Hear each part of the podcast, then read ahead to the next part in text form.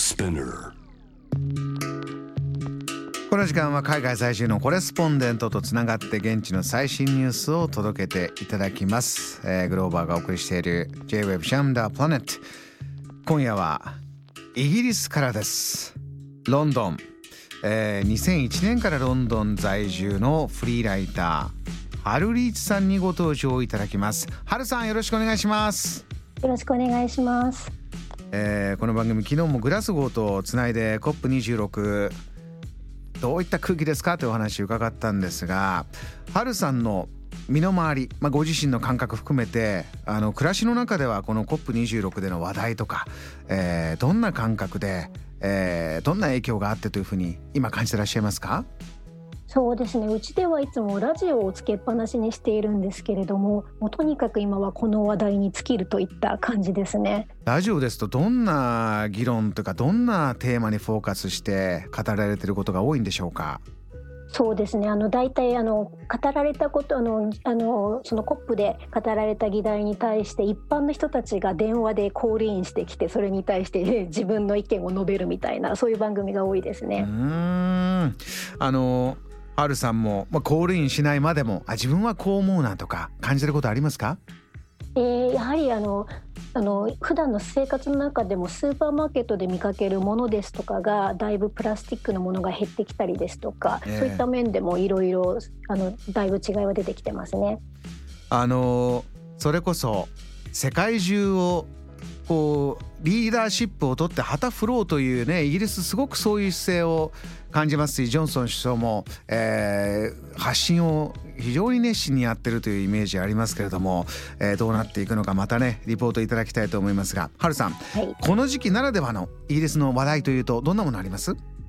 そうですね。今はそのコップがとにかく今日あの一番最初の成果文書の草案が出されたということで、うん。それについてでもうとにかくテレビが今あのまさに盛り上がってるもうあの現在進行形でずっと盛り上がってるような状態なんですね。でそれであとはやっぱりあのグレタさんですとかそういった方たちの話題ですとか、ええ。若者たちもいろいろデモを行ってるとかそういった話題がすごく盛り上がってますね。ハルさん、現時点のその最新のムードを見た時に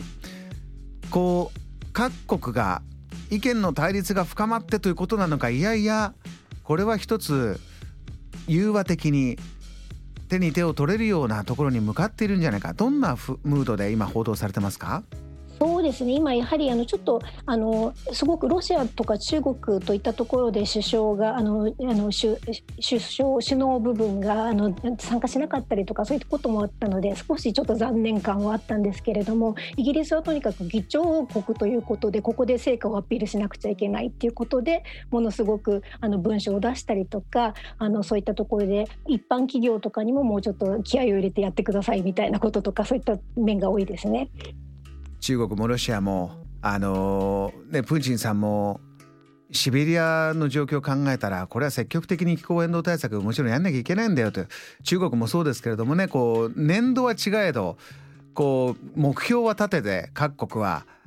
前向きな、えー姿勢は出してますがじゃあどこでどういう合意になるのか、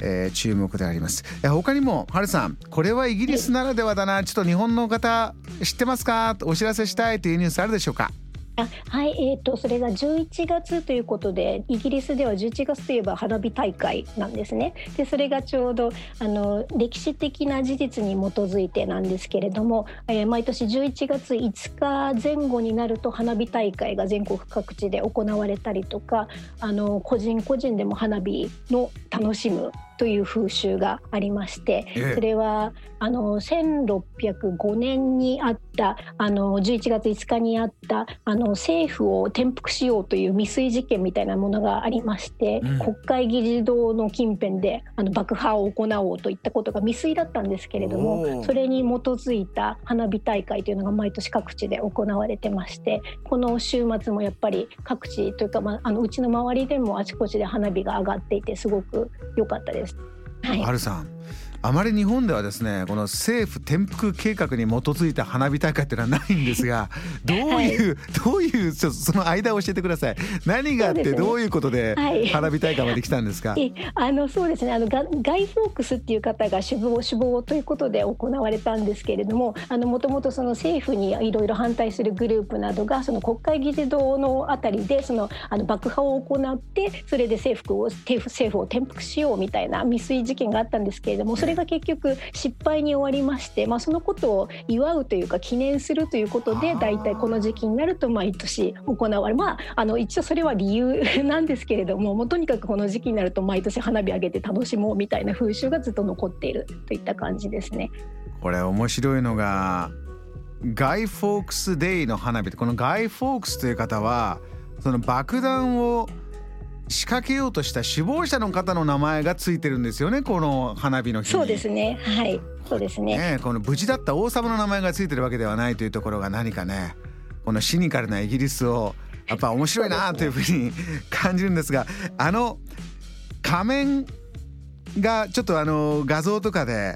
見れるリスナーの方もねよかったら見ていただきたいんですけどなんかあこれ見たことある仮面だなと思ったんですか？あれなんか有名ですよねあのお顔ね。そうですね。あの結局このガイ・フォックスのあの顔をかたどったみたいな形のマスクがいろいろ派生していって今はそのあのアノニマスっていうあのハッカー集団がつけてることで有名になったりとかしてるんですけれども実際に我々がこちらで普段花火大会とか周りで行ってる中でそんなに見かけることはないんですけれどもあのマスクもちょっと一人歩きしてるような感じはしますね。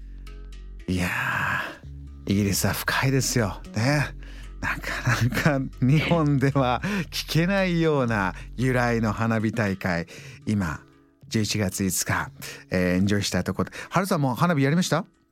やりました。あのいつも毎年あの大体お友達のところに行ってやるんですけれどもここ2年くらいはあのコロナの影響でそれもちょっとできなくなってたんですが自宅のお庭であのお隣さんと一緒に花火を打ち上げたり手持ち花火とかをやりました今年は。そんな喜びの、えー、気持ちも込められた花火やってみたらやっぱり嬉しかったですか？いかがでした？そうですね。ちょっと盛り上がりましたね。でもあの今自宅の窓からも本当にあちこちで花火がたくさん見られるのでこの時期はすごく盛り上がるのとあとは犬猫ちゃん用に花火に怯えた犬猫ちゃんが落ち着けるような薬とかもこの時期になると結構売り出されてたり するのでそれはイギリスならではかなと思います。ちょっとねいよいよ旅に出ようという時にこの時期のイギリスにお出かけするというのもいいなというふうに感じました。わかりました。はるさんお話ありがとうございました。またお願いします。ありがとうございましたどうも